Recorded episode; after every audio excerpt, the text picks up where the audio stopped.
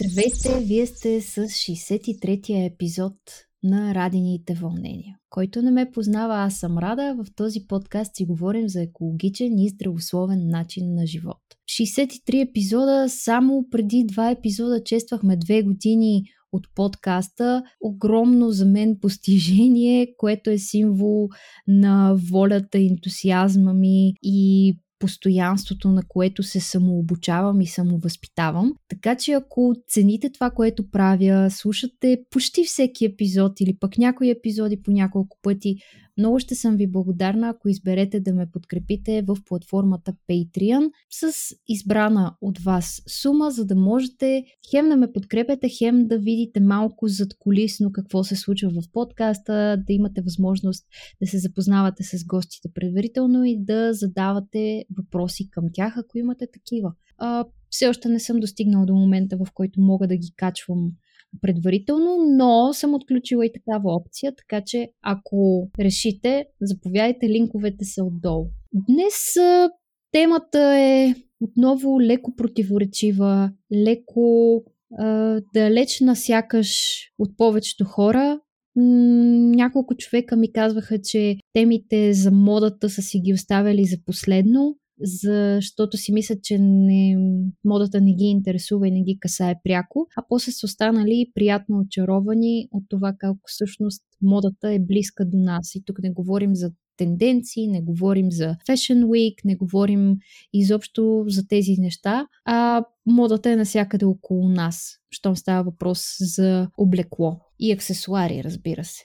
Така че днес не случайно съм подбрала и моята гостенка, с която имах щастието да се запозная неодавна. На гости ми е Сианна, която е основател на 05 Studio. Сигурна съм, че повечето момичета са виждали едни разкошни бански, разкошно бельо, в, кой, в чиято основа стои устойчивостта. Така че днес ще си говорим за устойчивостта в модата и за етичната мода, за малките брандове в България и в чужбина, за черните и бели петъци и всякакви такива неща. Но първо да кажа здравей на Сяна. Здравей, Рада! Благодаря ти много за поканата. А, за мен това ще бъде първи подкаст епизод изобщо, така че определено, юху, определено много се вълнувам, а и особено след това интро, което ти направи за м- обобщаващо всички усилия, които ти полагаш през цялото това време с всички тези 60 вече три епизода. А, определено за мен е супер голяма чест. Так вчера а, излезе годишния Spotify Wrapped, а, този годишен репорт, в който Spotify ни показват какво сме слушали през тази година. И както се оказва от всички подкасти, аз съм слушала твоя най-много, така че а, втори път ей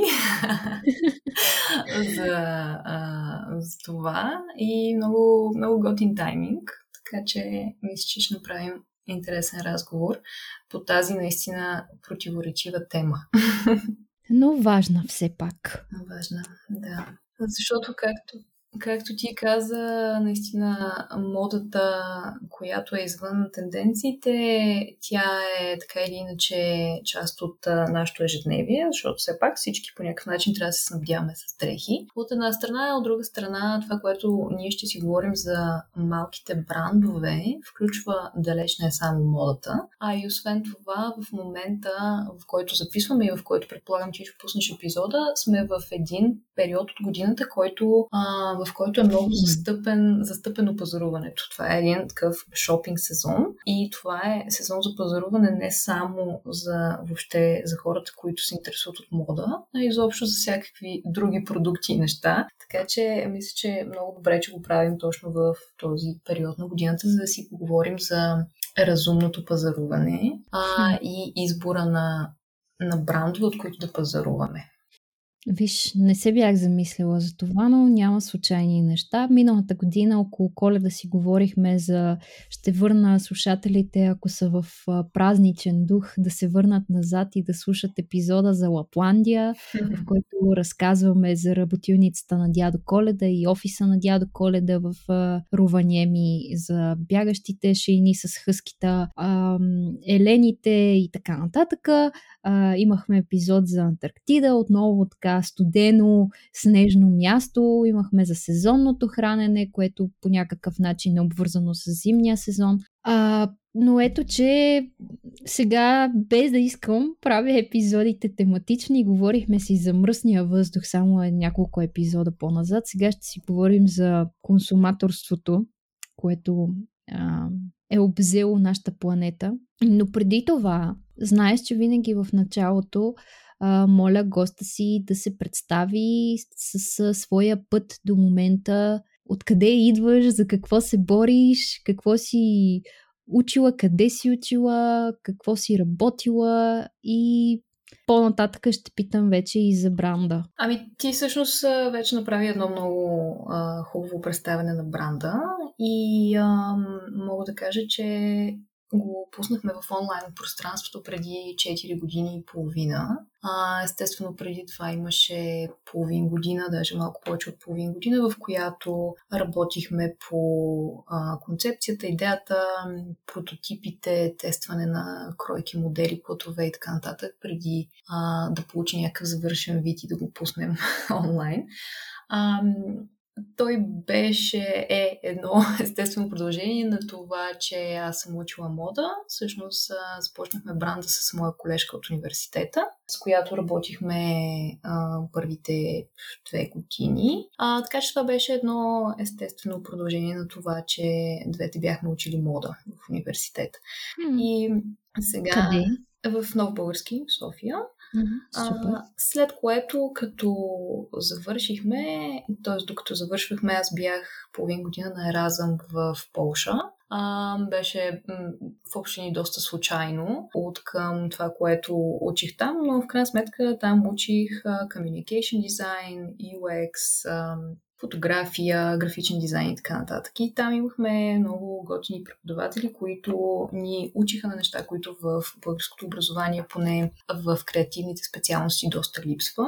И това наистина е страната, която е бизнес, бизнес планове, маркетинг, комуникацията на един такъв бранд и аз се върнах в България много ентусиазирана и така всъщност започнахме този а, проект. Сега, като гледам назад, а, като се обърна за тези години, мога да кажа, че сме го започнали с един а, доста така младежки ентусиазъм и много голяма доза наивност, а, защото наистина като минат така няколко години, като видиш всички а, предизвикателства и препятствия и неща, за които не си бил подготвен, а, осъзнаваш, че всъщност си бил доста наивен. А, и като цяло през тези години този бранд е доста, както мисля, че ти също обичаш да казваш на мускули, се прави както много, мисля, че много от малките брандове в България, така, така се случва и в общи линии започнат малко или много с джобни пари и се развива през цялото време доста органично. Не казвам, че без реклами, но като цяло просто с доста малки инвестиции, доста органично, което е а, много приятно и интересно, защото се, се развива много, много добре, органично и наистина хората, хората реагират много, много добре на всяка нова колекция, което за мен наистина е много радостно. Но всъщност, ако трябва да кажа повече за, за самата идея и за самия бранд за хората, които не го следят в Инстаграм, например, тъй като аз съм доста активна в Инстаграм. Идеята през цялото време на бранда е била да правят таймлес модели, т.е. непреходни модели, които да са извън тенденциите и сезоните. Както предполагам, хората, които слушат подкаст, са разбрали от предните епизоди, които са били свързани с мода. А в модата има една огромна преходност на тенденции и на колекции, които а, вече в последните години дори са по 4 на година, т.е. създават се едни неща а, нови. Не дай си Боже по 8 и 12.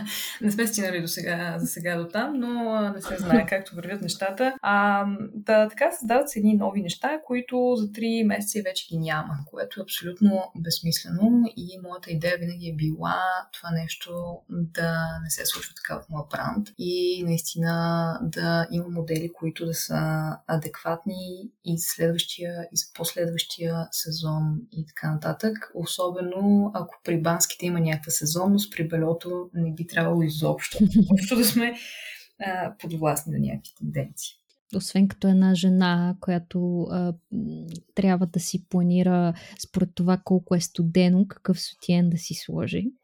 Защото и това има значение, но ако не се притесняваш от погледите на хората, няма проблеми. Да. така е всъщност това, което ти така зачекна като тема. В началото, когато започнахме, започнахме с идеята за бело, което да е а, по-меко, т.е. Мек, меки сутиени без панели и подплънки. А, тогава, преди да кажем 5, 5 години, а, нямаше чак толкова много избор на такъв тип подобно и функционално бело, което хем да е функционално, хем да е красиво. И в, в, говорим за България специално. А през тези пет години нещата, разбира се, доста са се променили и а, това вече е доста по- широко застъпено, но тогава все още бяха модерни от тези сутиени с супер пушъп ефект, които а, може да ги определим като а, едно имаш а, друг, просто се носи друг човек, с две думи. и е. много края на 90-те, началото на 2000-те вайб с, освен това, с стопираната коса и вафличките. Ами ние говорим само за 5 години назад реално, но наистина тогава дори в големи, големи фаст фешн брандове като H&M, а, защото преди години съм работила и в такъв магазин и просто имам наблюдение, че а, това, това беше което се търсеше, се продаваше и така нататък в България. А, и всъщност ние решихме, че а, пазарът е а, пренаситен с дрехи, факт. Но при банските и при белето има а, още поле за изява и за експерименти, т.е. има още много неща, които не са се случили и всъщност пазара не е толкова пренаситен. И наистина, ако забележиш през последните а, 5 години. Сега не знам, ти нали, не следиш толкова а, мода и тенденции, но за някой, който а, следи повече такива неща, ще забележи, че са излезли наистина много брандове в тази а, ниша. Така че а, това е в общи линии по, по развитието. Развива си се всяка година се, се по-добре и по-приятно за мен. А, иначе, освен а, освен това, което сега споделих. А, също друга цел през тези години е винаги е била да имаме етично производство и не само производство, а етичен начин на работа и едновременно с това да правим модели, които не са скучни. Защото когато говорим за а, удобни било то дрехи или бело или бански, когато говорим за удобни функционални модели, които освен това обаче са ам, устойчиви и етични, мисля, че много от хората си представят нещо, което е бабешко и скучно. А всъщност значи, нашия а, дизайн варира от изчистен с класически кройки до деликатно секси, така че да те кара наистина се чувстваш добре както през целия ден, така и за по-специални поводи, да го кажа. Ще те питам те първа за материите и визията, но а, има една такава стигма около sustainable модата, защото тя се върти около някои базови модели. Базови дрехи, капсулни гардероби и така нататък. Аз съм посланник на Organic Basics за България. Много съм горда от този факт и това си бяхме говорили с екипа им, че а, да, техните модели са черно-бяло-сиво, но последно време започнаха да вкарват цвят и различни неща от тениски, чорапи и чурпогашници, защото устойчивата мода, екологично и справедливо произведената мода не е задължително скучна. Това, че е базова в смисъл едноцветна тениска или едноцветна рокля, не го прави. А, да, просто е много. Тя естествено устойчивата може, мода може да има най-различни лица. Дали ще е second hand, дали ще е някаква по-нестандартна кройка. В крайна сметка, ние сме си говорили вече за това какво прави една, една дреха устойчива, така че uh-huh. тя да устои във времето, освен това да бъде и екологично отговаряща на екологичните норми, така да го кажа. Да. Но специално при белето това е доста, доста особено, както казваш ти, докато не всеки носи, например, оверсайз палто, обаче бельо всеки носи. Точно Надявам така. се. да. Um, Organic Basics са супер това, което казваш ти, абсолютно е така и аз съм сигурна, че те също, както и повечето брандове, ще си разширяват те първа асортимента. Естествено, всеки един бранд има определен път, който да извърви а, в а, чисто налагането на своя продукт към към пазара и към клиента, напасването му също и маркетирането на този продукт. Така че това, което казваш за цветовете, най-вероятно точно така ще се случи. При мен се случи също. Естествено, в началото започваш с по-малко продукти, по-малко цветове. има някакъв момент на опипване на пазара. Едновременно с това, особено при sustainable модата, има също така един момент на това, че през последните години а, има много раздвижване в тази сфера и всъщност все повече и повече хора проявяват интерес към това. Т.е. пазара става все по-голям и по-голям и търсенето става все по-голямо и по-голямо, така че със сигурност този и, и други брандове ще имат а, развитие и, и раздвижване и все повече, повече модели и видове модели, защото за момента наистина това, което ти казваш, те примерно са доста basic модели, а, но това е едно надграждане, което следва над, mm-hmm. над това. Това е съвсем, съвсем нормално, защото м- предполагам, че това е нещо, което ще си говорим или което сега можем да засегнем, е, че когато един малък бранд започне да произвежда някакъв продукт, за разлика от големите fast fashion брандове, просто няма как да си позволиш да направиш всички, целият асортимент на размери, целият асортимент на модели, които искаш и на цветове, които искаш, защото просто нямаш такъв неизчерпаем ресурс. И всъщност има много голяма разлика както мисля, че преди сте говорили в друг епизод за това как се произвеждат нещата а, от един моден гигант и от един малък бранд. И всъщност дори не говорим само за моден гигант, а изобщо нали, за едно масово производство на продукт, какъвто и да е той. Дори не е само моден, ако искаш косметичен или каквото и да е друго. И също производство на подобен продукт при един малък бранд. Така че просто а, в някакъв момент се съобразяваш и с ресурсите. И това е всъщност в първия момент все още се съобразяваш с ресурсите на първо място. Ние имахме един разговор това лято в, в къщи, защото а, бях а, на поредица сватби и се наложи да си купя нещо по-официално. В крайна сметка много държах да инвестирам в рокля от естествени материали, по възможност от български производител и така. И купих, а, намерих една българка дизайнерка с а, ленени, ленени дрехи. Впоследствие и вие пуснахте ленена серия, но това беше след това. Но а, стана въпрос, че трябваше да нося каквото имам на предстоящата сватба, защото а, щеше да отнеме поне 3 седмици тя да ми направи моята рокля и вкъщи си говорихме за това как то е малко on demand.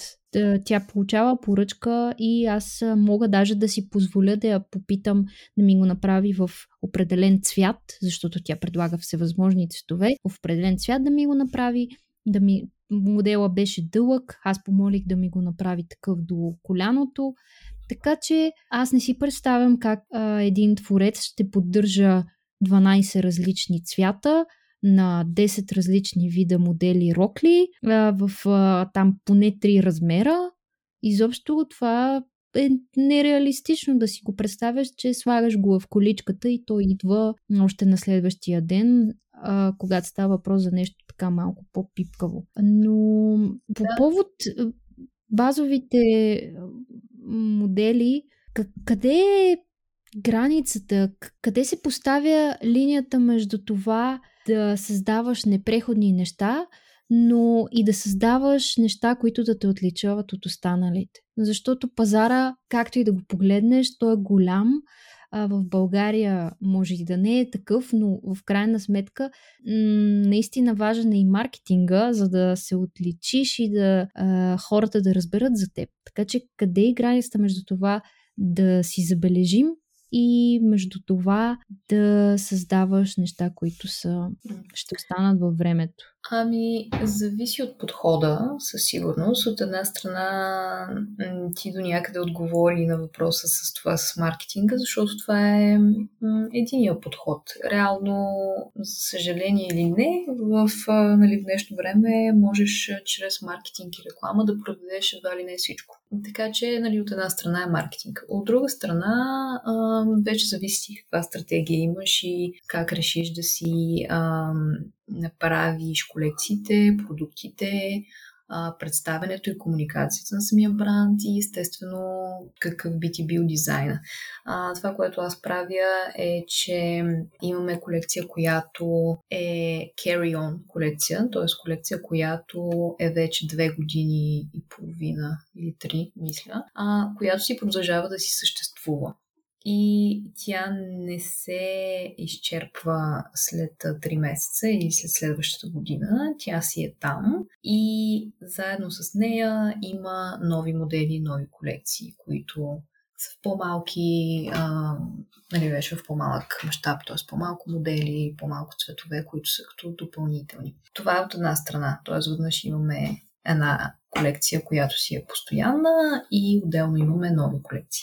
От друга страна, наистина според мен е важно какъв дизайн ще направиш и по-скоро как ще работиш като дизайнер, а, защото имаш много варианти в а, това да направиш комбинация от кройки, т.е. силует, който да е по-класически и по-базов, например, но да го съчетаеш с по-интересни платове. Това, което ние правим, имаме колекция с кадифе а, и тюл, но те са супер класически триъгълни сутиени, например, бикини с висока талия. Това са абсолютно класически силуети, класически кройки, което ги прави базови, но достатъчно интересни и специални. Така че като си купиш нещо, а, да знаеш, че това нещо наистина ще донесе някаква емоция и ще те кара да се чувстваш по-специално. Защото каквото да си говорим, а, когато имаме едни цени, по принцип всички знаем, че цените при по-малките брандове са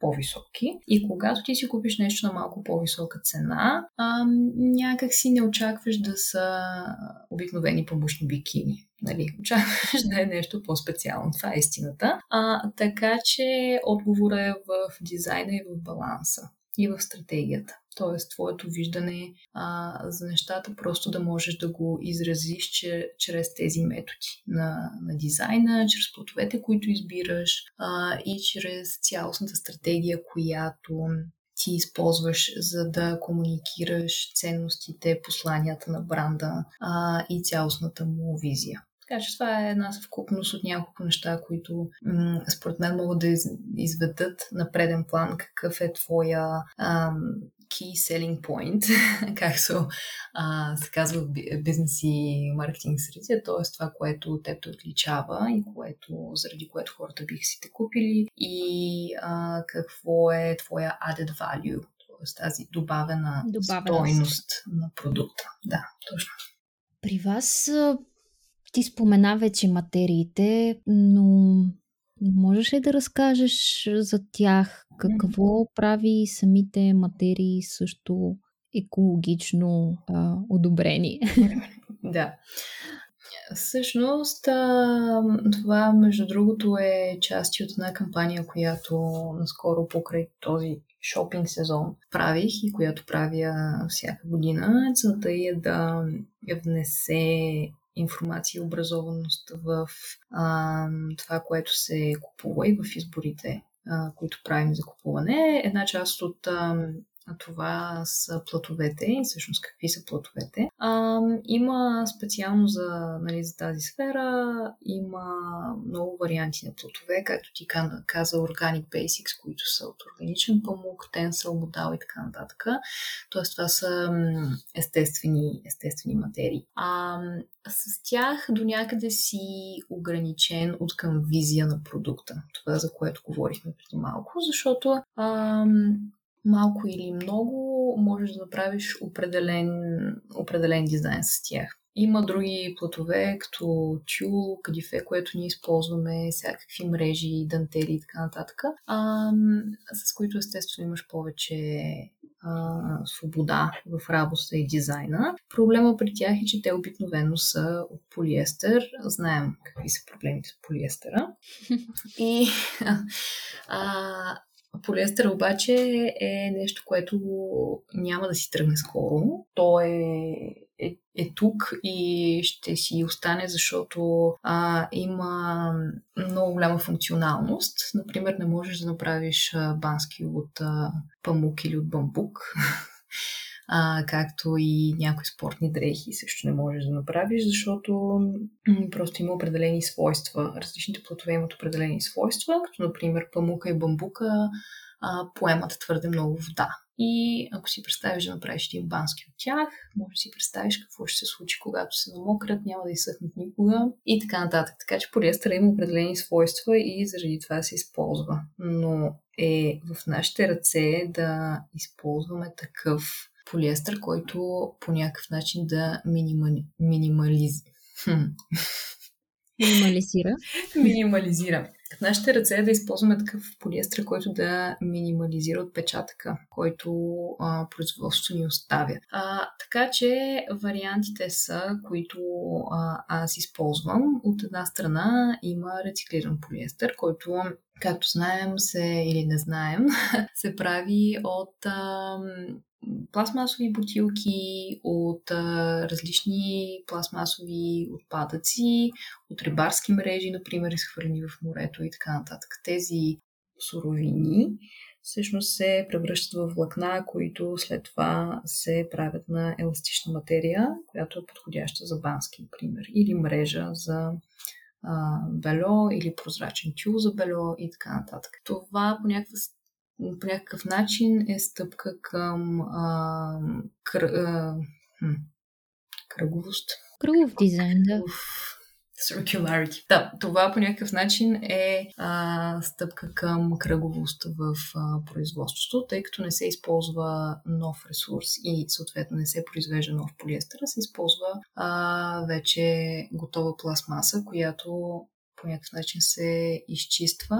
Друг вариант е да се използват а, така наречените upcycled а, плотове или на български това са штокови плотове. Това са плотове, които са останали от големи продукции или на други брандове, или в самото производство на фабриките, които произвеждат платове. Mm. Знаем, че в модата има много, голяма, много голям проблем с а, твърде голямата производителност, обаче не само на дрехи, но и на самите материали и платове. Тоест много често не само дрехите, които се произвеждат, остават и биват изхвърлени, но това се случва и с платовете. Това може да се случи по много а, причини. По някой път самите брандове м- купуват повече платове, които след това не използват. А, има смяна в а, количествата, в колекциите и така нататък. Тези платове остават. И всъщност това е един добър начин, ако използваш такива платове, т.е. това са останали платове, а, защото ти по този начин им даваш втори живот от една страна. От друга страна, твоята нужда за плата, за да си направиш колекцията, не изисква нов суров ресурс, т.е. не изисква нещо да бъде произведено за теб и да произведеш на тая планета още повече полиестър. Ти използваш нещо, което е било оставено и е щяло да бъде по някакъв начин изхвърлено. Сега тук, за да а, въведем малко повече специфика, трябва да кажем, че това не са плодове, които имат някакъв проблем това са същите плодове, които ти би си купили от фабриката, но просто по някаква причина те са били произведени в повече или купени в повече съответно. Така че те имат същите а, качества, например при банските това са а, бързо съхнене, увезащита и така нататък, а, нали, да нямат пилинг и прочее. А, но просто ти използваш плодове, които са били в повече. Аз не знам защо си го представях, че са части от това да са а, и в повече, но и в, а, остатъци и изрезки. Ами не, не са изрезки, защото всъщност с изрезки много трудно би могъл да работи човек, но да, има някои, в които не са примерно 100 метра без а, прекъсване, има някакви прекъсвания и така нататък. А, и точно за това в някои случаи са били а, оставени, защото при едно огромно производство, което е на конвер, което се случва в големите фабрики, големите а, брандове, това всъщност не е рентабилно. Тоест, те не могат да работят с плотове, които примерно а, на 10 метра спира, да кажем. А в малкото производство това не е проблем, защото всичко се случва в много по-малък мащаб и тези неща могат да бъдат избегнати. Но ако си представяш на парчета, не са на парчета, защото реално ако бяха, нямаше да може да се работи с тях. Това ме подсеща за две неща. Едното е един хубав пример от България с а, бранд, който е много по-популярен в чужбина, Home of Wool, които правят а, вълнени матраци, топ матраци, облицовки за матраци, възглавници и така нататък. А, и има опция, в която да си поръчаш матрак, а, който е от снадени а, парчета. Изглежда wow. като все едно е на квадратчета, които са просто изрезки от другите големите, а цената е много по-ниска, защото е от съшити едно с друго а, парчета от вълнения плат, а не е цялото. А представи си, нали, едно легло, една спалня, която е 200 на 220, например. Така че го казвам на някой, който евентуално може да търси а, естествени материали за дома си и да пожелае да подкрепи някой български бранд. Мисля, че е интересна възможност. Аз твърде късно разбрах за това, но някой ден, като ми се наложи, може да се поръча. А другото е, че се сетих, не знам защо ми изкочи в главата един епизод на Orange is the New Black, в който не знам в кой сезон те там жените в затвора ги бяха сложили да работят. Те нали, извършват някаква дейност и а, правеха контрабанда на бельо, което естествено те после продаваха на някакви много перверзни човеци, които си купуват носено бельо, но, но а, едната мацка развиваше допълнителен бизнес благодарение на това, че от а, остатъците, от изрезките на шаблоните шиеше допълнително, допълнителни бройки. Или нещо от този сорт беше, но не знам защо се сетих точно за това. това със сигурност е това, което казваш от остатъците, че шият допълнителни бройки. Това със сигурност се случва в а, фабриките за производство на, на дрехи изобщо. А, има, има такива определено случаи. След това си ги купуваш от някой магазин на който са останали от ишлемета, както се казва. А, може би някой е попадал на такива магазини в София там е. Така че има, има такава лоша практика, със сигурност, в фабриките за производство. Но а, нека да се съсредоточим върху добрите практики. А, това с, а, с вълната на различни парчета всъщност е наистина много много добър пример и много добра идея. И иска да кажа, че всъщност ние сме отговорни за това по какъв начин ще използваме материалите. И също така сме отговорни за това да а, има търсене от наша страна, като потребители и като брандове. Какво имам предвид, че когато има едно информирано решение, когато има информираност за платовете, за производството и така нататък, а, ние като потребители започваме да имаме демант към брандове, т.е. започваме да имаме търсене а, на по-устойчиви, на по-добри продукти с а, рециклирани платове, примерно А когато има повече търсене, съответно брандовете искат да удовлетворят това търсене и започват да произвеждат такива продукти когато започваме да произвеждаме повече продукти от, например, рециклирани платове, а производителите на платове, съответно, и те трябва да удовлетворят това търсене и започват да произвеждат повече иновативни платове. А, дали ще са а, биоразградими платове или ще са рециклирани платове, въпросът е, че те започват да произвеждат повече такива платове. Когато това се случва, тези платове, които сега не са чак толкова разпространени и чак толкова достъпни, започват да стават по-достъпни и на по-достъпна цена, а, включително за по-малките брандове.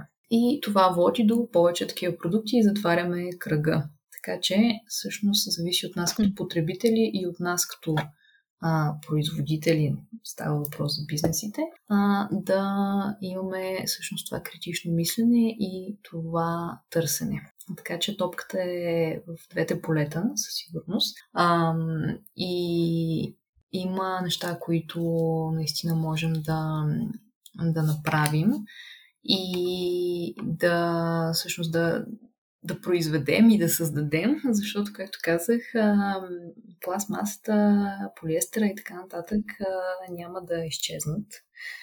И всъщност трябва да намерим по-добри решения за тях и за начина по който ги използваме и за начина по който се отърваваме от тях след това. Това е така м- процес, който, да, до някаква степен е свързана с планинската екипировка, с спортната екипировка, с банските и други такива mm-hmm. дрехи, които няма как да избегнем. Да, можем в планината да носим вълна, но за някои неща, нали, вече нещата са по-сложни, но за друго нещо се сетих, а, защото и при, и при вас го има, имам естествено с ежедневната ми комуникация с други най-вече български брандове, а, има една мисконцепция, защото хубаво има търсене. А, хората често ми пишат едва ли не като справочник да оценявам това окей ли е, това истина ли е, това не е ли, не е, лъжа ли е. А, така нареченото то не е така нареченото, все едно уневиняване на брандовете, които не правят кой знае какви усилия по посока цялостната концепция на компаниите, цялостната идея от как ще си доставиш пратката като опаковка и а, визия през а, материите ти и всички, всички свързани процеси. И накрая да кажеш, че а, carbon offsetting се нарича, а, че ще си а, засадиш тук за всяка пратка по 1, 2, 5, 10 дървета или ще отделиш средства за това. Ако в това няма абсолютно нищо лошо, аз съм за, но ако засаждането на дръвчета е единственото, което правиш, е малко някой наскоро го беше нарекал като а, някакви купуване на индулгенции. Изкупуваш си греховете пред да. народа и е, изтръскваш си ръцете и казваш готово, чиста ми е работата, неутрализирал съм си. Ами чакай бе, не работи така нещата. Така е, така е и това го виждаме все по-често последните години, а, тъй като нали, думата sustainability вече е станала тренд, факт. Аз не случайно вече няколко пъти казах за критичното мислене и според мен това е доста основополагащо за нас като потребители, например. А, можем да поговорим, ако искаш всъщност за това какви неща има по веригата, които се случват и които... Това ни беше следващия въпрос. М, супер!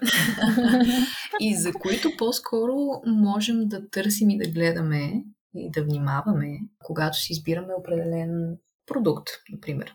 Защото ние говорим много за, за мода, мода, мода и платове и така нататък, но тези неща, за които говорим, са общо валидни за много други продукти. И mm. нали, това, което ти казваш, например, за опаковането, изпращането, това е валидно за, за козметика, за всякакви други продукти. А, така че, всъщност, да, когато се говори за мода, хората, първото нещо, за което си мислят са платовете и съответно това е което м- брандовете много бързо си измиват ръцете с рециклирани платове. Миналата година, когато започна пандемията, а, съответно физическите магазини затвориха и тези огромни брандове за билото, обувки, аксесуари, дрехи, каквото и да е, много от тях си канцелираха поръчките към фабриките в Индия, Бангладеш и така нататък.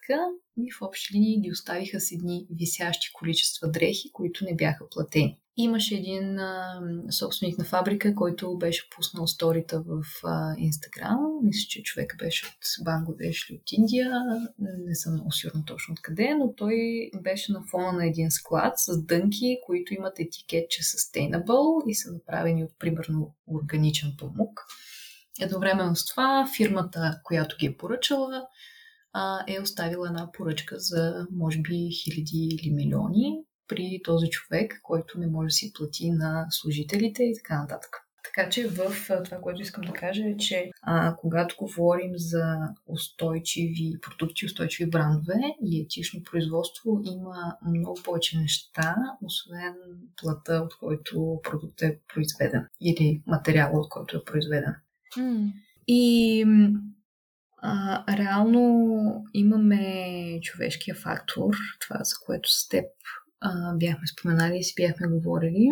Т.е. начинът по който определени продукти се произвеждат, а, какви са условията на труд, какви са заплатите.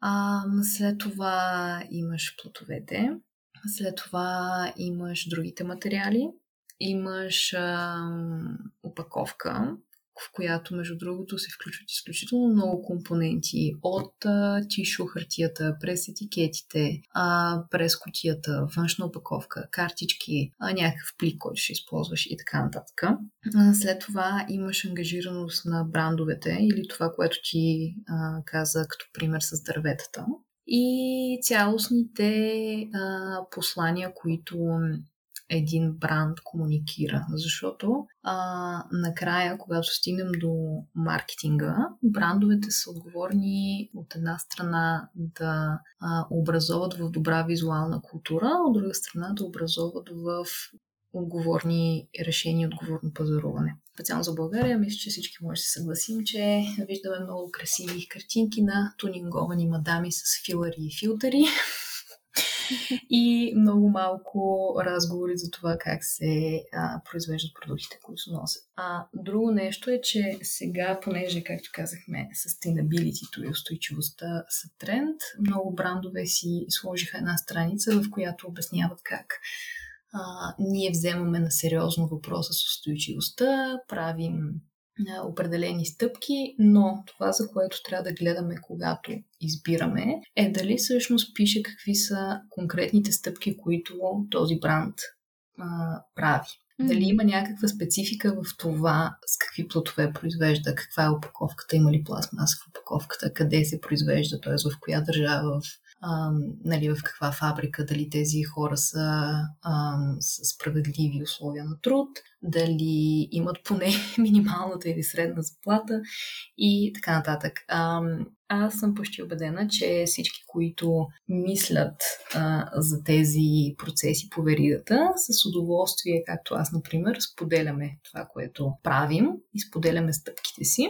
Защото тези... нямаш не те е срама, напротив. Точно така, да а, тези, които искат да ти замажат очите, имат едни общи красиви приказки и никаква специфика. Така че това е определено нещо, за което можеш да гледаш, колкото по-специфично и колкото по-конкретни стъпки има, а, толкова повече прозрачност има по цялата верига. Всъщност, точно а, прозрачността по веригата на производството е голям проблем за масовите брандове, а, защото те произвеждат толкова много и на толкова различни места, че е почти невъзможно те да проверят всичко, което се случва по веригата, какви са условията за труд и така нататък. Така че много често те дават а, своите поръчки на подизпълнители, тези подизпълнители ги дават на други подизпълнители и накрая, когато се случи някакъв проблем, както например преди години с Рана Плаза, а, знаеш сградата, която се срути. 2013 година, да. Да, или с а, някакви други проблеми, когато се случат за тях, е изключително трудно всъщност да проследят къде е проблема, какво се е случило и така нататък. Така че колкото по-локално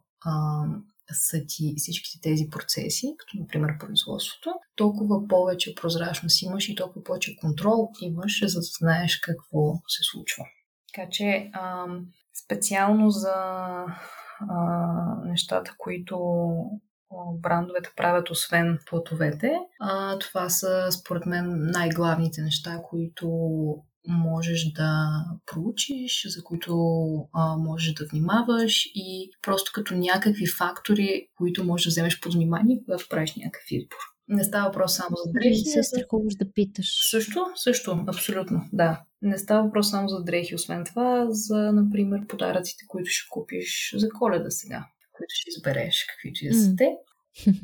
Не се страхувайте да питате, винаги може да драснете един имейл. Хората, ако нямат какво да крият, с радост ще ви отговорят, ще ви разкажат повече за процесите си. Много пъти съм споменавала и примера, който още в най-първия, а, втория всъщност, епизод а, с Симона от Zero Waste София, достигаме като личности, а вече вярвам и като общество, от а, заинтригуваното общество, будното, достигаме до момента, в който вече отдавна не е достатъчно да си носиш своя бутилка и своя турбичка. И за мен е много по-важно кафето ми в какви условия на труд е произведено, пред това да е просто без опаковка. Така че като претеглиш двете неща на кантара, да си прецениш кое за теб е по-важно. Това го прилагам и за храната си. Ти още не знаеш кой е предишният епизод преди този с теб, но той е с Мария Жекова от Masterchef, с която също си говорихме за тези неща. А, да, да, да, да се интересуваш и да проявяваш а, интерес, да не си затваряш очите, а наистина да проявяваш интерес откъде идва храната ти, чинията ти, дрехите ти, козметиката ти, кой е замесен. А ето, хората, особено в нашата малка държава, която далеч не е чак толкова малка.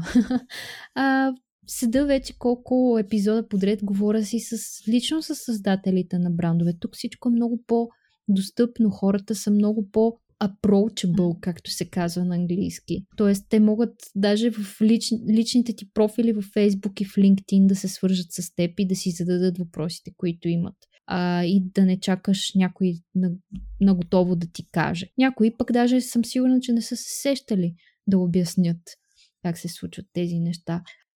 Да, не са се сещали от една страна, от друга страна обаче, знаеш ли кое е интересно, че ако един масов или среден или луксозен а, бранд за някакъв продукт, а, продава на едни цени, да кажем, че продава тениска за 40 долара, а, което разбира се не е малка сума за тениска, ти ще си кажеш, ами окей, те са еди си кое си име.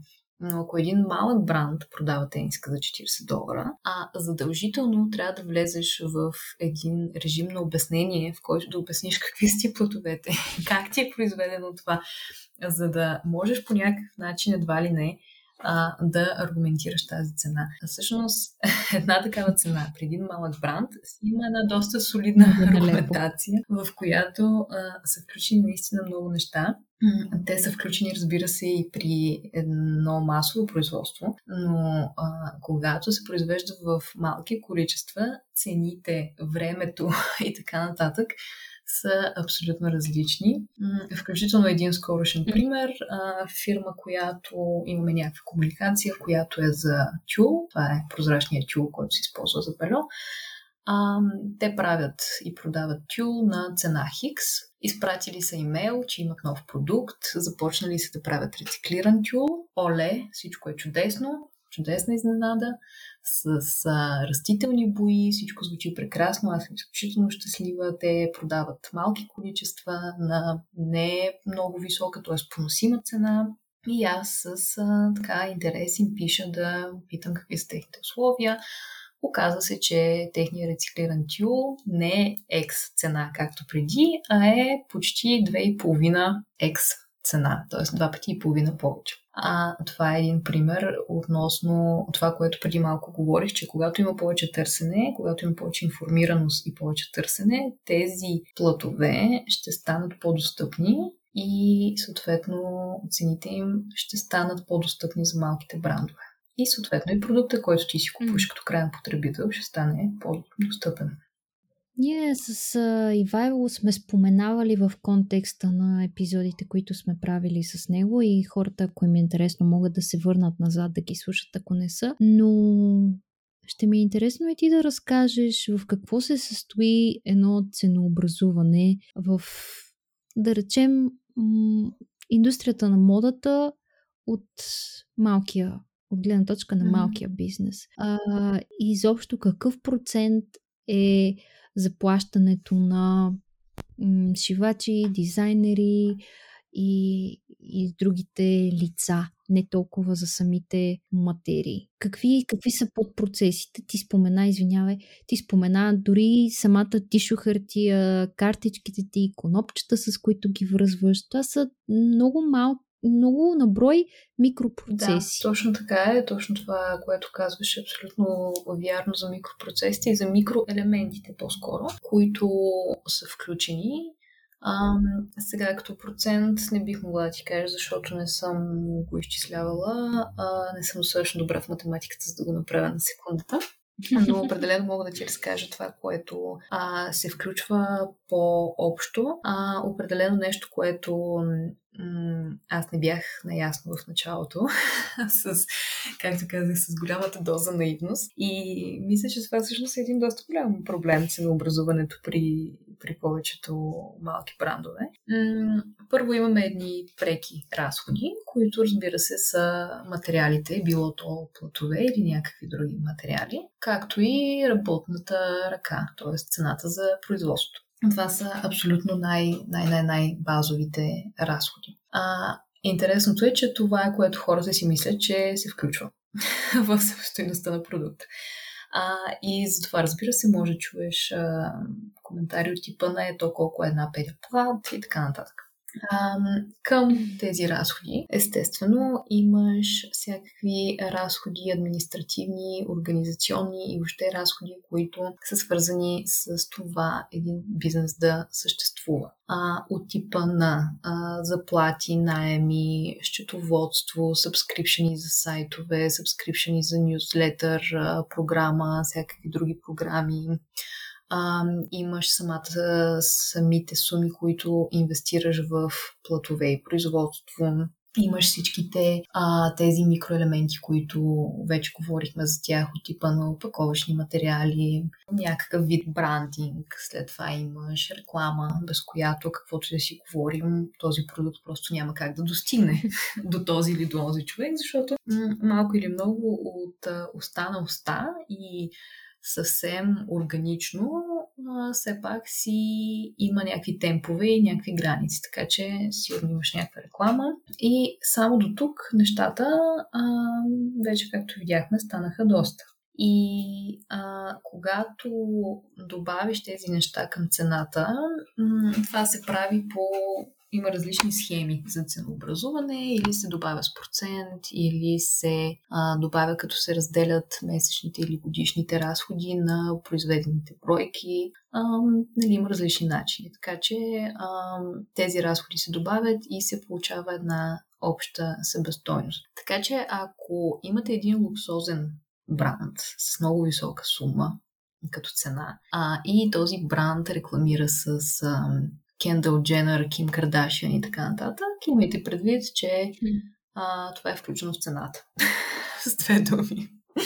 Защото за да стигне до а, Ким Кардашиан, например, а, се ползват агенции с огромни, огромни хонорари за рекламни агенции, говоря. А всичките тези разходи са включени в ценообразуването. А, и след като си направил тази а, цена за себестойност, се слага процент печалба, като този процент зависи от това колко от една страна ти искаш да печелиш от този продукт. От друга страна, разбира се, този продукт го слагаш към пазара и а, го съпоставяш с конкуренцията и с изцяло целия пазар и економическото положение, т.е. трябва да направиш една цена, която все пак да е адекватна на пазара и наистина хората да могат да все пак да си го купят това нещо. А, така че в крайна сметка се получава една цена за крайния потребител ако ти няма да продаваш само на крайен потребител, ако ще използваш магазини. Например, ако ти си един бранд за биосокове и искаш да продаваш в Фантастико или нещо друго от този тип, ти слагаш още 1% отгоре, а, защото все пак плащаш и такси на този човек, който се казва middleman или човек, който ти продава продукта в онлайн магазини, в физически магазини и така нататък. Аз честно казано до някъде намирам това за малко нечестно, защото това по някакъв начин изкуствено а, увеличава цената спрямо крайния клиент. Mm. И всъщност не съм намерила за сега баланс между това, т.е. аз не продавам през а, такива магазини. И, и така, това е с а, най-общо с ценообразуването. Разбира се, влизат и всякакви други древни неща вътре, включително сметката ти за ток. Защото, например, ако имаш един шоурум, да кажем, или ако имаш магазин в мола, се оказва, че сметката ти за ток всъщност е доста голяма. така че всякакви такива неща, за които се сещаш или не се сещаш. Той е като един бюджет, който ти би си направил за месеца като човек, Нали, ти имаш, имаш найем, имаш тези, тези сметки. И с, с, с един бизнес е нещо подобно. И точно заради това а, при малките брандове има един, така както ти каза, misconception за това, че а, те едва ли не са хоби. И а, да. Обаче, когато се замислиш за всичките тези разходи, а, ти всъщност трябва да продаваш доста, за да можеш да си покриваш тези разходи и да си на печалба. И, и тук наистина има някаква граница, която аз доста често мисля за нея, как да не, да не окоръжаваш хората към консуматорство и към купуване на твърде много неща и едновременно с това да си комуникираш а, правилно посланията, така че хората все пак да си купуват от теб, защото в крайна сметка ти имаш всички тези а, сметки, които тук що изброих. И става един а, такъв един парадокс. А, аз, както казвам, обичам да казвам този израз to thrive, not just to survive, което е а, нещо, което е приложимо към хората и съответно е приложимо според мен и към брандовете. Или на български казано, не просто да съществуваш, а да процъфтяваш. С други думи, не просто да си покриеш сметките, за да можеш да живееш, а всъщност да имаш един комфортен начин на живот. И това е, можем да го приложим и към брандовете. Тоест не само да успееш да си покриеш сметките, а всъщност да можеш да изкарваш печалба, с която този бранд да можеш да го развиваш и да имаш все повече и повече добри продукти. Връщаме се на това, което говорихме за повече модели, повече цветове и така нататък с този пример, който ти даде в началото на епизода.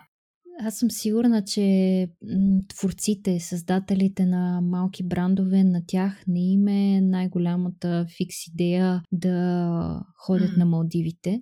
А, напротив, аз съм сигурна, че всеки един допълнителен лев те ще го влагат отново в бранда, Точно за да го развиват и да продължат да си осъществяват идеите, а не за поредната S-класа. Сега, не е излишно да можеш да си позволиш някоя и друга почивка. А, отделно изключвам това, че когато сам си си шеф и когато движиш такъв бизнес, а, много рядко можеш да си позволиш отпуска и работиш като работиш за себе си и си мислиш, че ще си по-свободен, а всъщност работиш 24-7 и трябва да откриеш здравословния баланс, в който не се преработваш.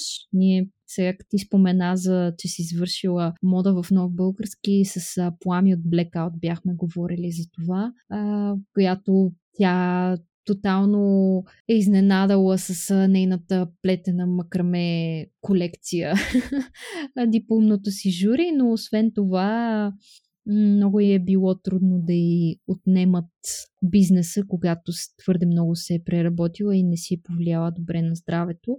Но да, като че ли го има... Абсолютно да. си права за това и мисля, че почти всички хора, които са фрилансъри, тук дори не говорим за малки бизнеси, говорим и за хората, които са фрилансъри, а, мисля, че всички почти може да се съгласим, че баланса, работа, личен живот е някаква иллюзия много често.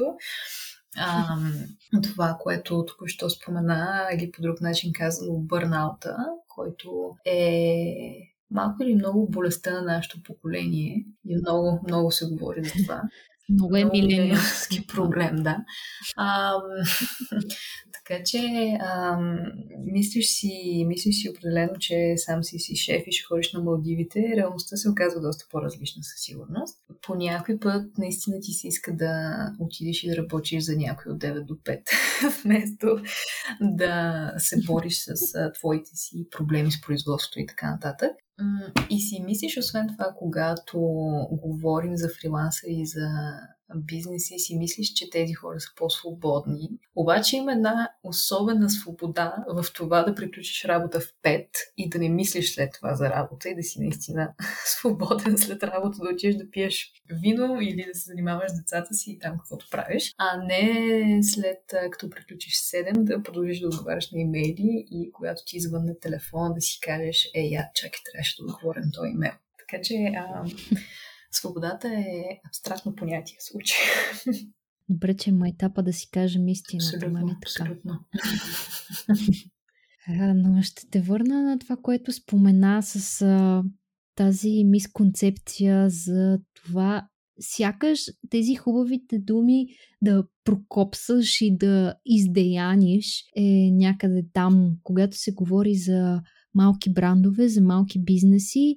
А, тук не става въпрос просто да свържеш двата края, наистина да задвижиш колелото така, че да работи за теб. И наскоро си говорих с една позната, която също покрай черния петък беше в а, когнитивен дисонанс за това как иска да не иска да подбужда допълнителни а, покупки, не иска да става част от масата, която пуска промоции в края на ноември, но от друга страна е малък бизнес и по този начин ще могат да я забележат и евентуално някой, който си е харесал някакви неща, да си ги купи. Аз признавам си, че започнах да мисля в а, далечина и единствено, което се случи покрай, даже не то покрай черен петък, то се а, включва а, бял понеделник, зелен ноември. Да, много, много са вече тези неща.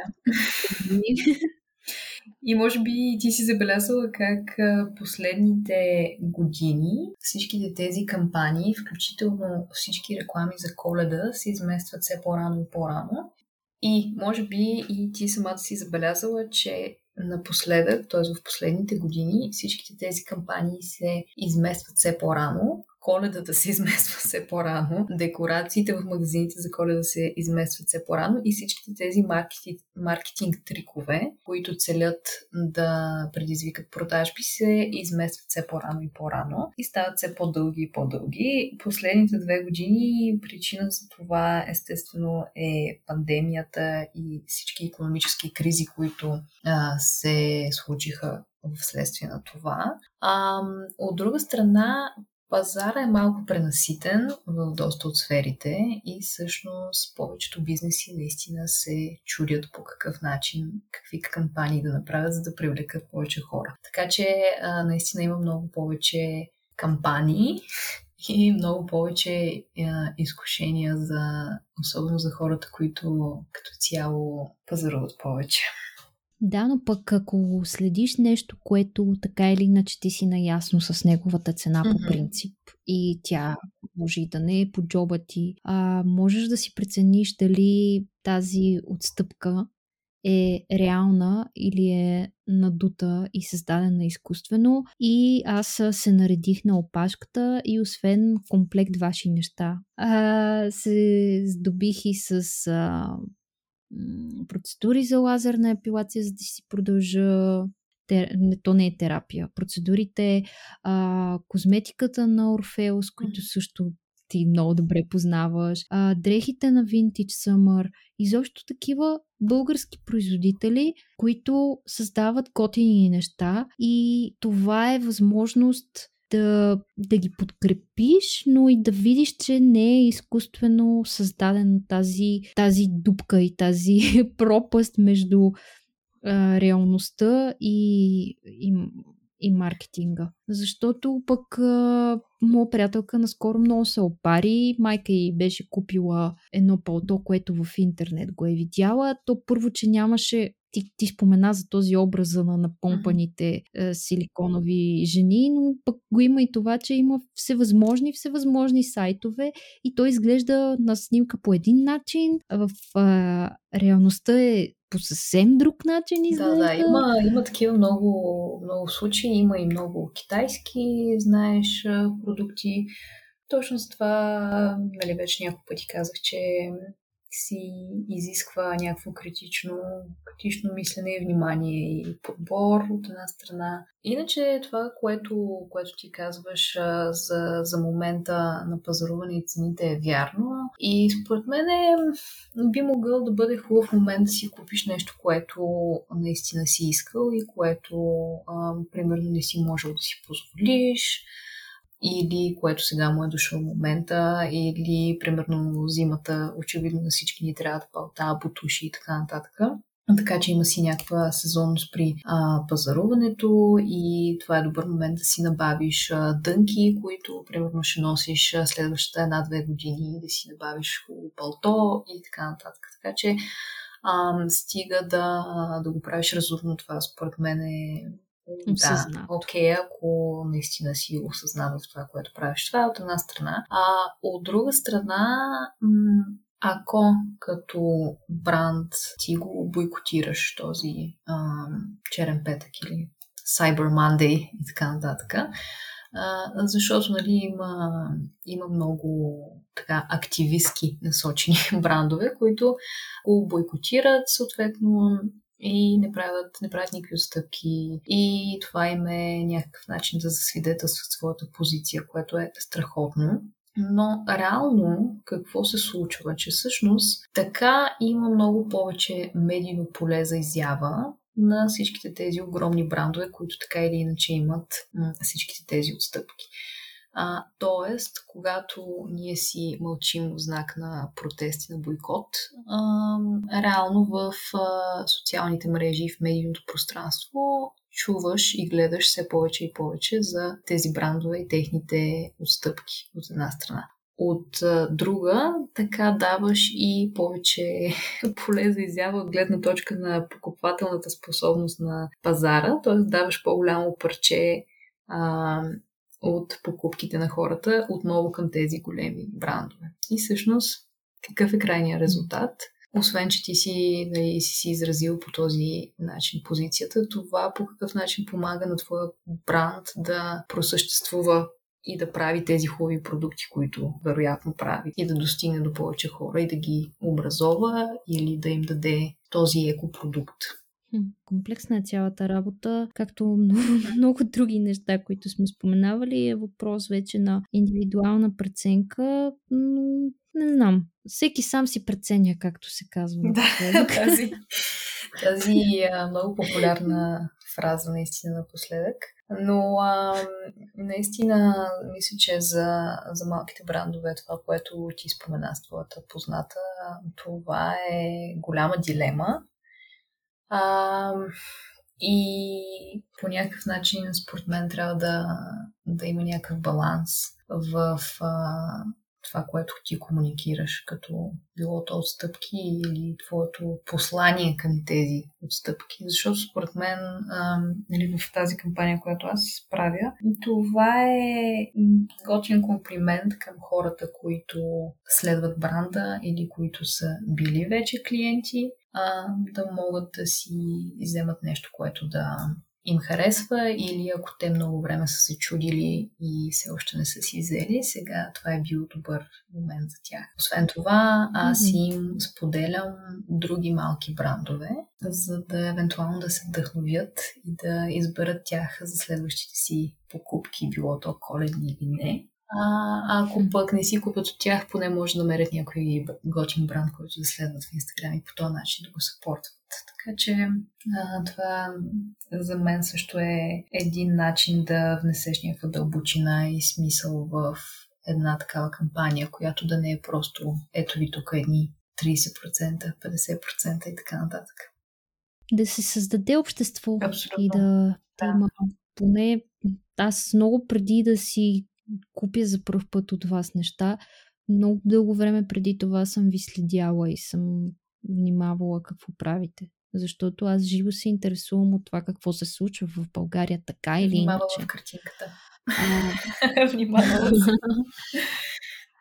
Ами усещам го като отговорност, като някаква минимума, който мога да направя. И някой като ме пита, абе, Рада, откъде, знаеш ли откъде мога да си купа бански? Или знаеш ли а, къде мога да си взема някакви по-готини, по-екологични слънчеви очила. И аз дори да нямам в гардероба си такива бански или такива очила в чантата, аз ще знам и ще мога да го напътствам. И тук не говоря само за моята инфуенсърска същност, а говоря за ежедневните разговори, които водя с приятели и с семейство. И те като знаят, че м- внимавам в картинката, а, отделно имам способност да Достатъчно ми е да мина през една улица или ако се срещнем на улицата и си говорим с теб и зад теб видя, че а, има кинкалерия, например, и някой като ме пита, абе, откъде мога да си купа копчета тук в центъра? и аз ще сета, че докато съм си говорила с теб 15 минути, през цялото време кинкалерията ми е била на, на заден фон и ще се сета и ще го опътя този човек. И ми е много странно. Аз съм си свикнала, че моят мозък така функционира. Но се оказва, че за другите не е така. Другите хора не обръщат внимание на тези детайли. да, да. представяш ли си? Това, което ти казваш за създаването на общество между малките брандове и между техните потребители, всъщност е много важно за мен и, и мисля, че трябва да повече да се говори за това и да има повече обмяна на идеи.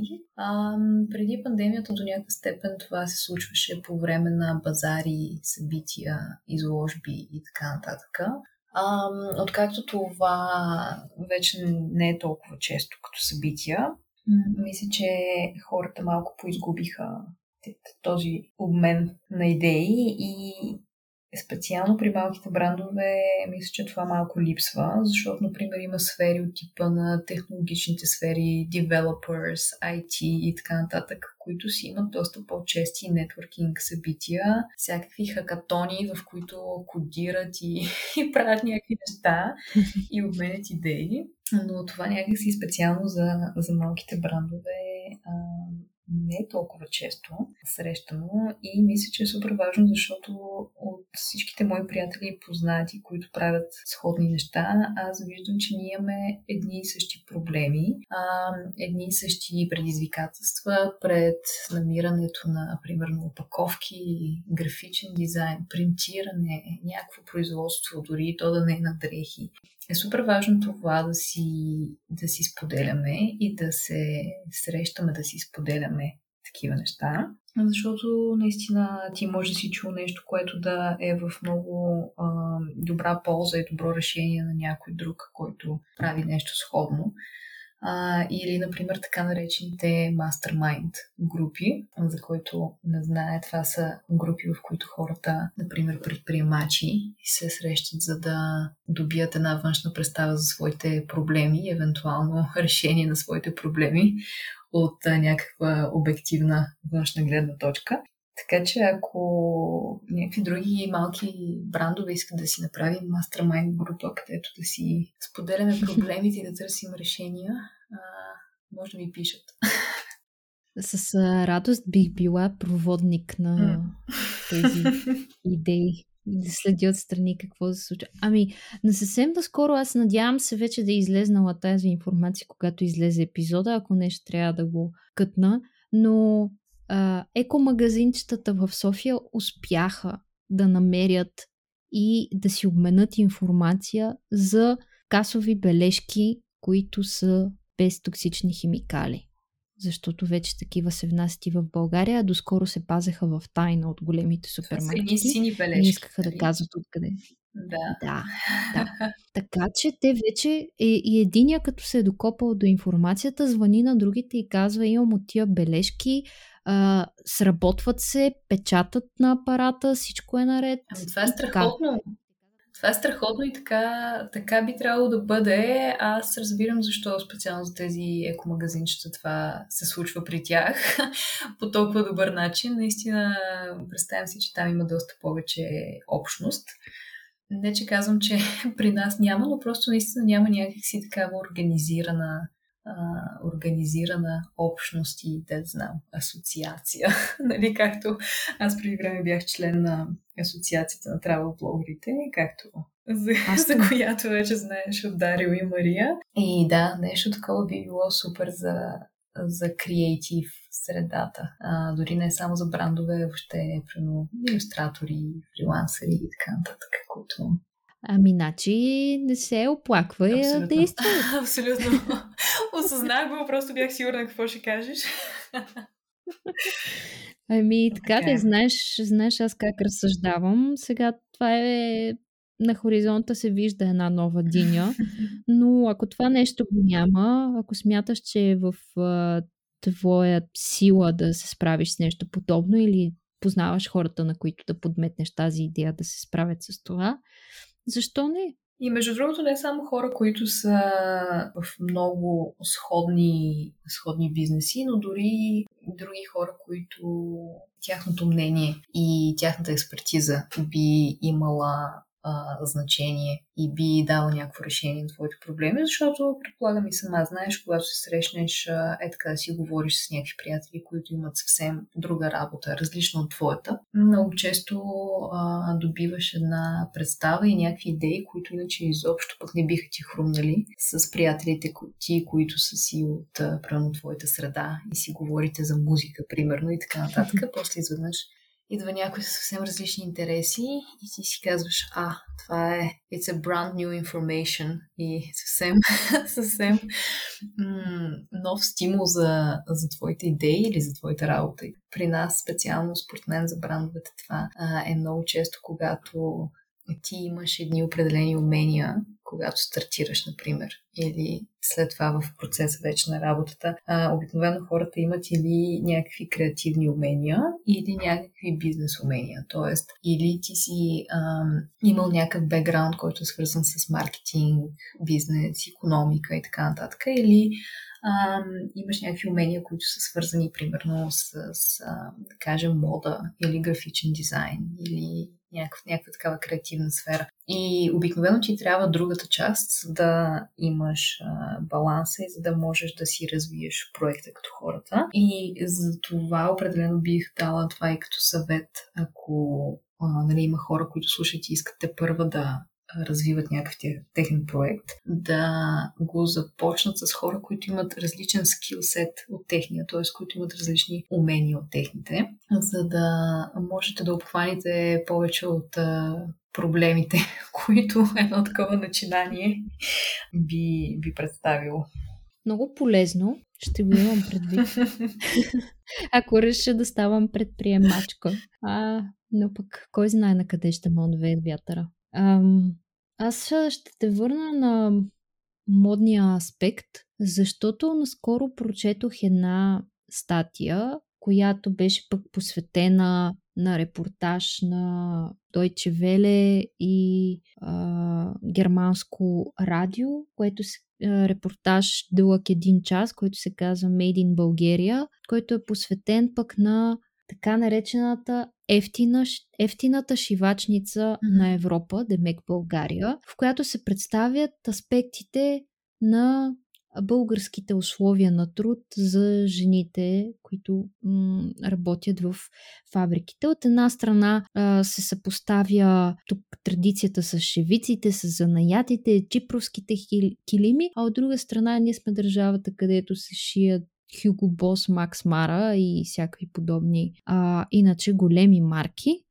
Малко ми се струва парадоксално, като говорим за справедливи условия на труд, за експлоатация на труд, за недостатъчно заплащане, винаги си мислим за Бангладеш, евентуално Турция, Китай, а в крайна сметка се оказва, че това е проблем, който съществува и в рамките на нашата територия. Не знам на теб какви са ти впечатленията за тукашната индустрия. Ти спомена и шлеметата, които всеки е съпознат пряко или косвено с тях, но има ли я наистина тази тъмна страна на индустрията? Наскоро извинявай, постоянно се сещам за нови неща. Наскоро имах среща с момичетата, отказаха за а, тяхна приятелка а, шивачка, коя, с която работят, която е напуснала тази сфера и работи, и работи нещо съвсем, съвсем различно в момента, а пък а, основната й професия по,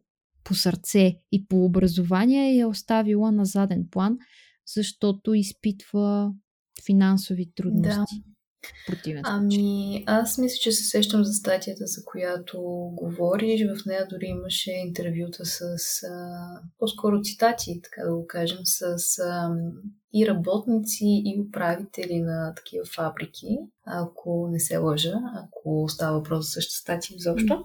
Но а, да, да, случва се, случва се това. А, наистина ние си през цялото време си говорим за, за Бангладеш и за Индия, но а, много често на тези етикетчета в а, бързата мода можем да видим и Made in Bulgaria и това все по-често се случва, защото ако Индия и Бангладеш са доста далече и съответно транспорт, мита и така нататък, България е в Европейския съюз и за Европейския съюз това е един ефтин начин за производство, защото тук работната ръка наистина е ефтина, а едновременно с това са в Европейския съюз и целият този транспорт а, става много по-лесен и много по-бърз. А, от друга страна, факт е, в смисъл всички знаем каква е минималната работна заплата в България. А, сега към нея, като добавиш и доста дълги часове труд. Тези хора в много големите фабрики, които ти каза, работят за а, луксозни брандове, работят на, примерно, на ставка, т.е. те имат някакви секунди, в които трябва те да си свършат определен процес. Например, имаш някакви секунди, в които трябва да направиш джоб на сако, някакви секунди, в които трябва да направиш подкъв на панталон и така нататък. И тези хора са абсолютно роботизирани реално. И да, това се случва в България. Да, има такива големи фабрики в България, сега, моето впечатление от тях е също от статии и от а, хора, които са ми разказвали, така че аз лично не, не бих могла да кажа, но се случва това, което, а, което ти разказваш и да, хората напускат, което е много жалко, защото това са хора, които наистина имат занаят и наистина имат а, много, много специфично умение да могат да шият такива неща и се вдига възрастовата граница на хората, които работят там. Тоест, когато а, заплатата е много ниска, а работните условия са много лоши, както вече казахме, обикновено стават да работят по-възрастни хора от по-малките градове, т.е. малко вероятно е да видиш млади хора в тези фабрики. И какво се случва след това, като тези възрастни хора се пенсионират? е доста интересен въпрос. А, някои от тези фабрики си а, взимат хора от близките села, които обучават в този занаят, за да имат служители. Това са нали, нещата, които, които аз знам по този повод. Едновременно с тези фабрики, които произвеждат огромни количества, нали? защото това, за което ти говориш, а, наистина са фабрики, които произвеждат огромни количества за много големи брандове. Наред с тях има много други фабрики, много по-малки фабрики, малки и по-големи ателиета. Моето, например, е нещо средно между ателие и фабрика, защото те шият и шлемено, могат да шият и единични бройки, така че някакъв хибрид. Там Мисълта ми е, че има, разбира се, и по-малки фабрики, в които условията на труд не са толкова лоши.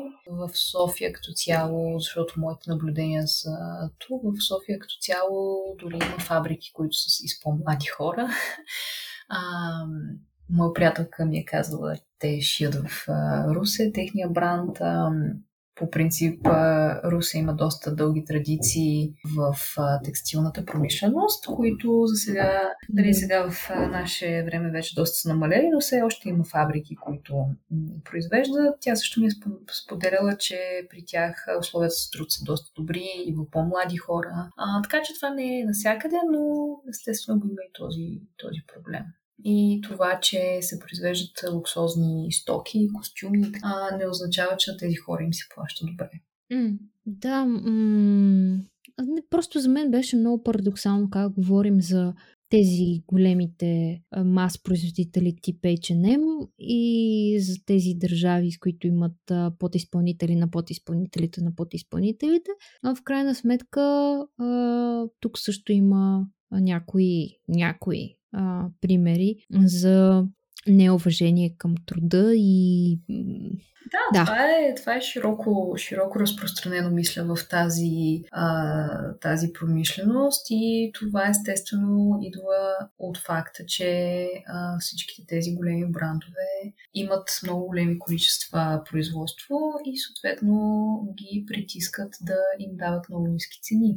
И по принцип, колкото по-големи количества имаш, като поръчка, толкова повече цената ти ще бъде по-ниска. Ако аз искам да произведа 100 броя, а ти искаш да, продадеш, да произведеш 1000 броя, твоята цена ще бъде различна. Ако дойде един огромен бранд и иска да произведе 1 милион, това е реален пример, тяхната цена естествено ще бъде различна и не само, че ще бъде различна, нашите поръчки изобщо вече няма да са валидни и никой няма да ни обърне внимание. Защото, нали, можеш си представиш 1 милион а, дрехи на куп. Можеш ли? Това е това толкова са... голямо, че просто не ми дадеш Това са реални поръчки, които а, масови брандове изпращат към България и които се произвеждат тук. Така че... Добре, а, има Сигурна съм, че си попадала в такава дискусия. Като ти кажат, ами хубаво, справедливи условия на труд. А, те са големи брандове, те могат да отделят средства, за да заплащат адекватно на хората. А, и, и от среща ти казват, ами окей, хубаво, ще бойкотираме бързата мода, няма да си я купуваме, но пък къде е разковничето, къде е истината някъде по средата, предполагам, защото да, от една страна това са хора в по-бедни държави, които цялото население е впрегнато и има осигурена прехрана. От друга страна, биха могли да се постараят повече, а, за да не са на минималния минимум. Кой да се постарае повече? Работодателите. Ами със сигурност а, идеята не е просто да бойкотираме нещо и те да спрат да произвеждат, защото, както казах, това до някаква степен се случи миналата година с пандемията. Наистина имаше много канцелирани поръчки. В, между другото, в Инстаграм имаше един акаунт, който следеше кои големи брандове още не са си платили и им пускаха сторита и ги тагваха и им казваха, примерно, бранд Хикс, платете с сметките, защото не сте а, това е едно публично линчуване, което Всъщност не знам дали е било, а, дали е довело до някакъв ефект, но факт, че е някакъв начин да поискаш отговорност от, от тия брандове. Но а, определено не е вариант просто да бойкотираш и те да спрат да, да произвеждат, защото наистина работата и живота на много хора зависят от, от това. Определено трябва да има някакви по-строги а, изисквания, регламенти и закони и тези съответно регламенти и закони да се следят за часовете на труд, за нали, заплащането, дали ще е минимално или средно. И едновременно с това отговорността от страната на брандовете, което, честно казано, спрямо бързата мода, не знам точно как би трябвало да се случи, защото предполагам, че и ти се съмняваш, че бързата мода просто ще станат по-малко алчни. А дали? Но обикновено си има, нали, профсъюзи на, примерно, различните текстилната промишленост и ако има адекватно, адекватни правителствени, правителствени решения и регламенти, това би било някакъв старт също. Доста, доста комплексен въпрос, който не, не, съм, не съм много сигурна, че мога да дам еднозначно решение. Не, ние си разсъждаваме на глас. Просто mm. както сме говорили и за палмовото масло, те тези големите производители нереалистично е да кажем, че ще спрат да съществуват и че искаме да затворят производството си, а да се търси вариант, в който да няма ощетени по пътя.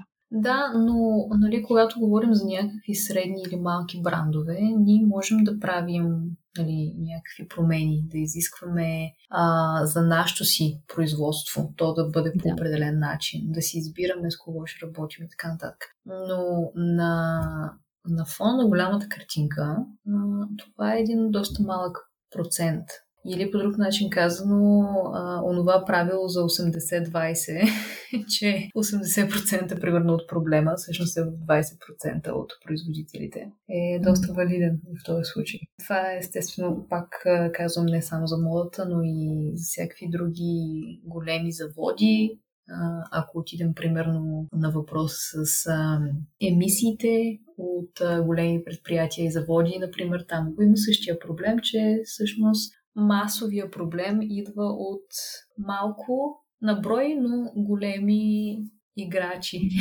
в, в съответната сфера. И по-скоро към тях би трябвало да бъдат наложени някакви регламенти, които да, да се спазват и, и да има санкции за тях. Да. За да може всъщност между, между производството и, и бизнесите да има някакви по-справедливи условия. Ако чакаме просто на това бързата мода да реши, че е, трябва да плаща по-добре и че ще си вземе тези, тези пари нали, от печалбата, ще си ги извади от собствения джоб, това очевидно няма да се случи.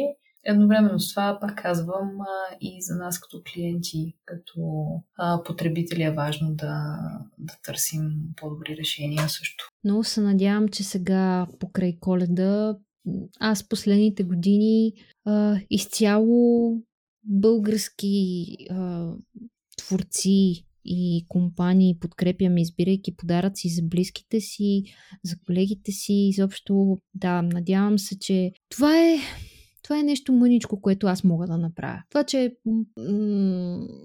това, че аз го правя, не значи, че хиляди други, милиони други хора го правят, но ако каквото зависи от мен, а, мога да го сторя. Да, така е. и аз супер много вярвам в това, че не е задължително да имаме малко на брой перфектни хора, а да имаме повече хора, които правят една, две, три стъпки, дали м- ще рециклират, дали ще са веган, дали ще купуват а, от малки производители, т.е.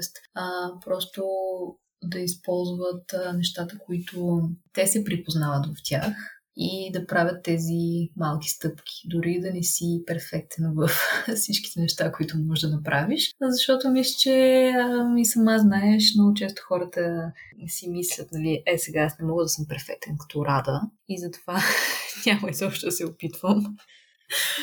Но има много, много стъпки, които можеш да направиш и е по-реалистично да има по-голям брой хора, които правят малки стъпки и, и това всъщност е от значение за, за това, което се случва. Дори да не сме абсолютно перфектни.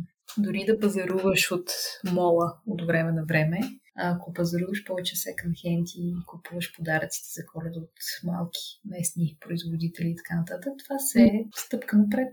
Сега жегнаме с това, като каза перфектната рада. А, все повече чувам за себе си, че съм... А, че парадирам с нещата, които правя, само че аз не мога да разбера а, не знам, опитвам се да показвам в социалните мрежи а, ежедневието си, отделно някакви полезни неща, като например а, за това, че щом не можеш да компостираш вкъщи, можеш да се поинтересуваш дали няма някъде споделен компостър в квартала ти или в а, града Да, аз видях от теб, извинявай, ще прекъсвам, видях от теб, че понеже се рада сме съседки, по някакъв начин, в смисъл, че сме в един квартал. И всъщност видях от теб, че имаме в квартала компост. Два защото даже. при мен е абсолютно невъзможно вкъщи да си направя компост, понеже нямам балкон. Но видях точно теб, че има, имаме компост. И, и това е супер, че го, че го споделяш. Аз имах предвид по-скоро, че наистина ти показваш много добри примери и си въвела в твоето ежедневие много неща, които като ги събереш на едно място, са, естествено няма никой перфектен. Е. но просто наистина е много впечатляващо колко неща ти си имплементирала в твоето ежедневие, поне от това, което споделяш. И мисля, че това е малко така intimidating за хората, защото изглежда, изглежда много сложно. И мисля, че хората си мислят, че... Да. да, но пък не си дават сметка, че това е процес, който аз вървя вече от 5 години. Абсолютно. Това е, това е много ключово според мен, че това е процес и повечето неща всъщност са, са процес и, и са процес, който не е праволинеен.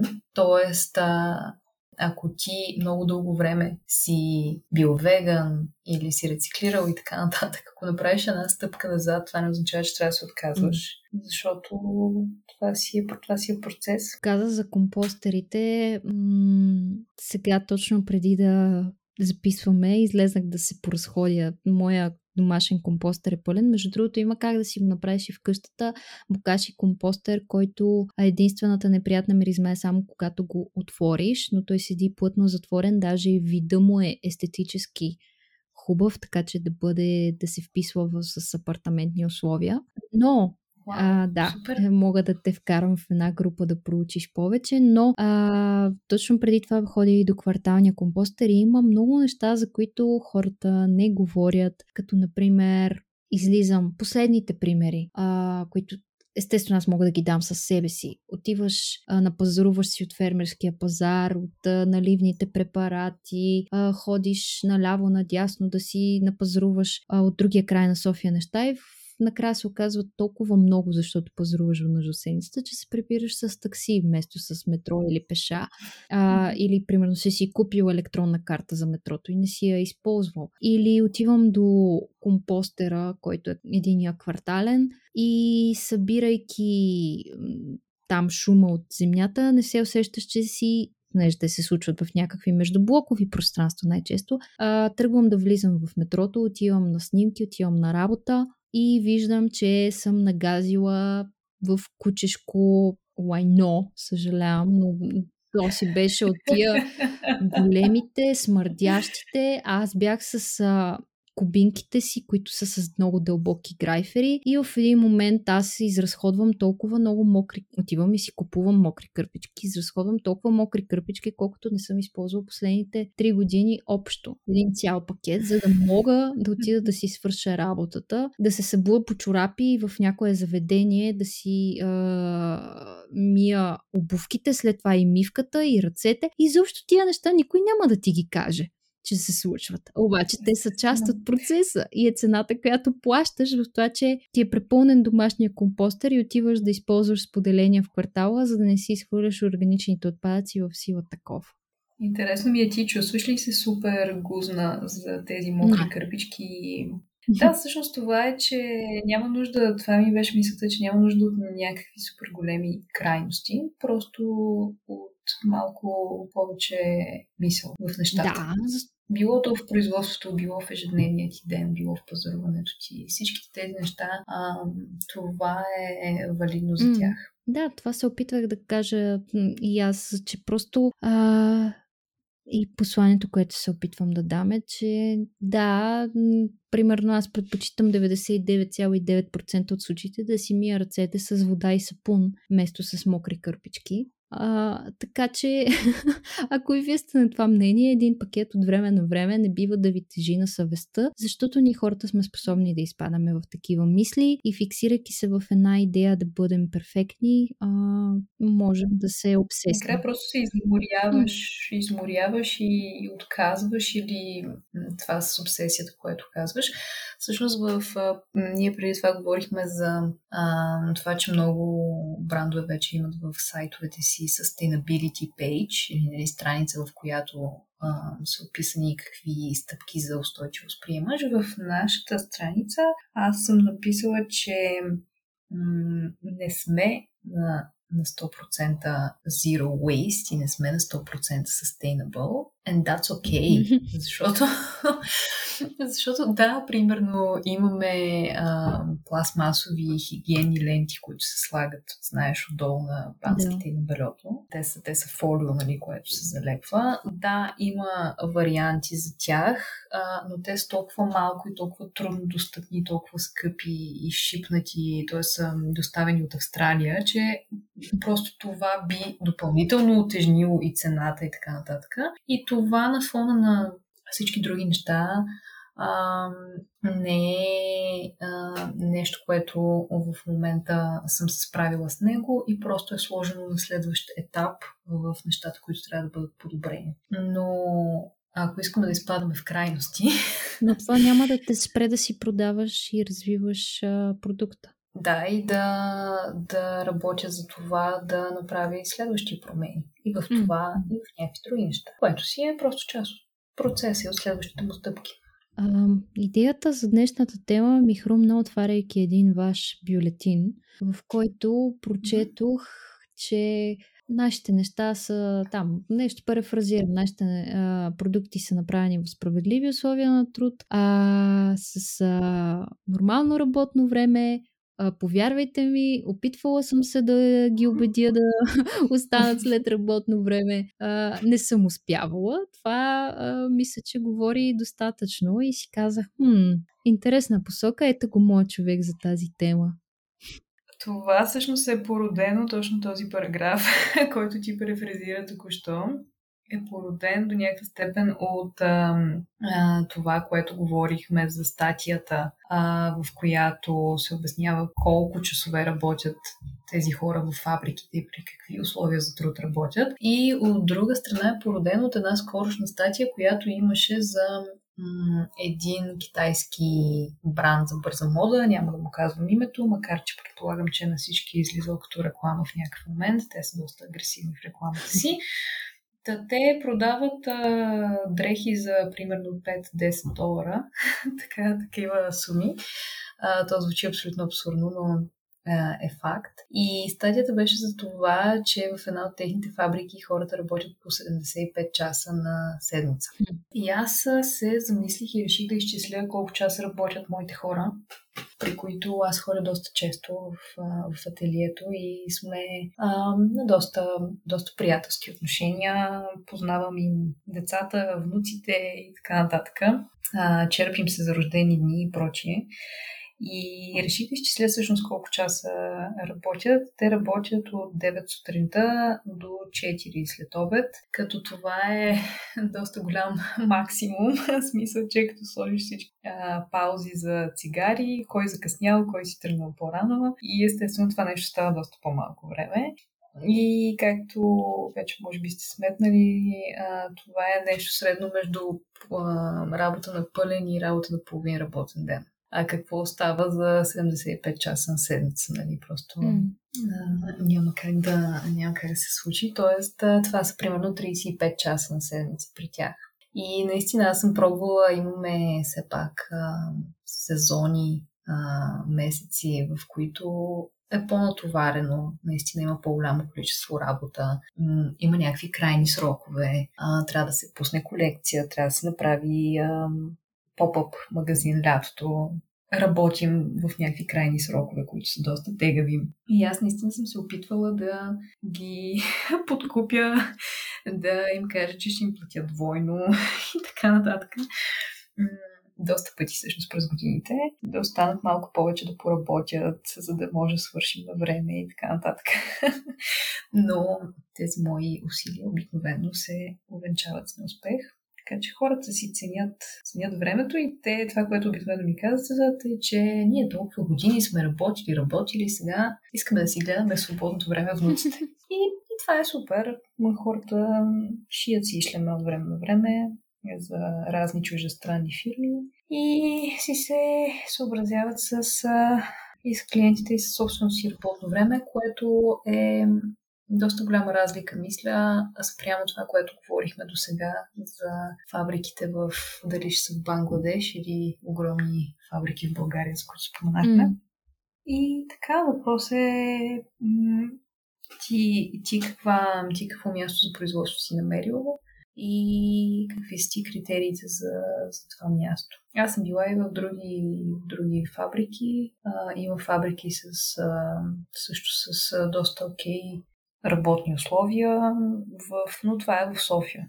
Според мен в София нещата са доста по-добри в сравнение с малките градове. Mm-hmm. Ами, за пореден път утвърждаваме тук а, за час-два да покажем, че има и друг начин. Че има хубави примери, дори в България. Колкото и да не ми се иска, масово представата ни е, че яко сме го закъсали, че всичко ни е много зле, че всичко ни куца, а пък всъщност опитвам се да бъда позитивен човек, да бъда оптимист, да търся добрите примери, когато мога да ви ги представям. и вярвам, че и днес не беше изключение.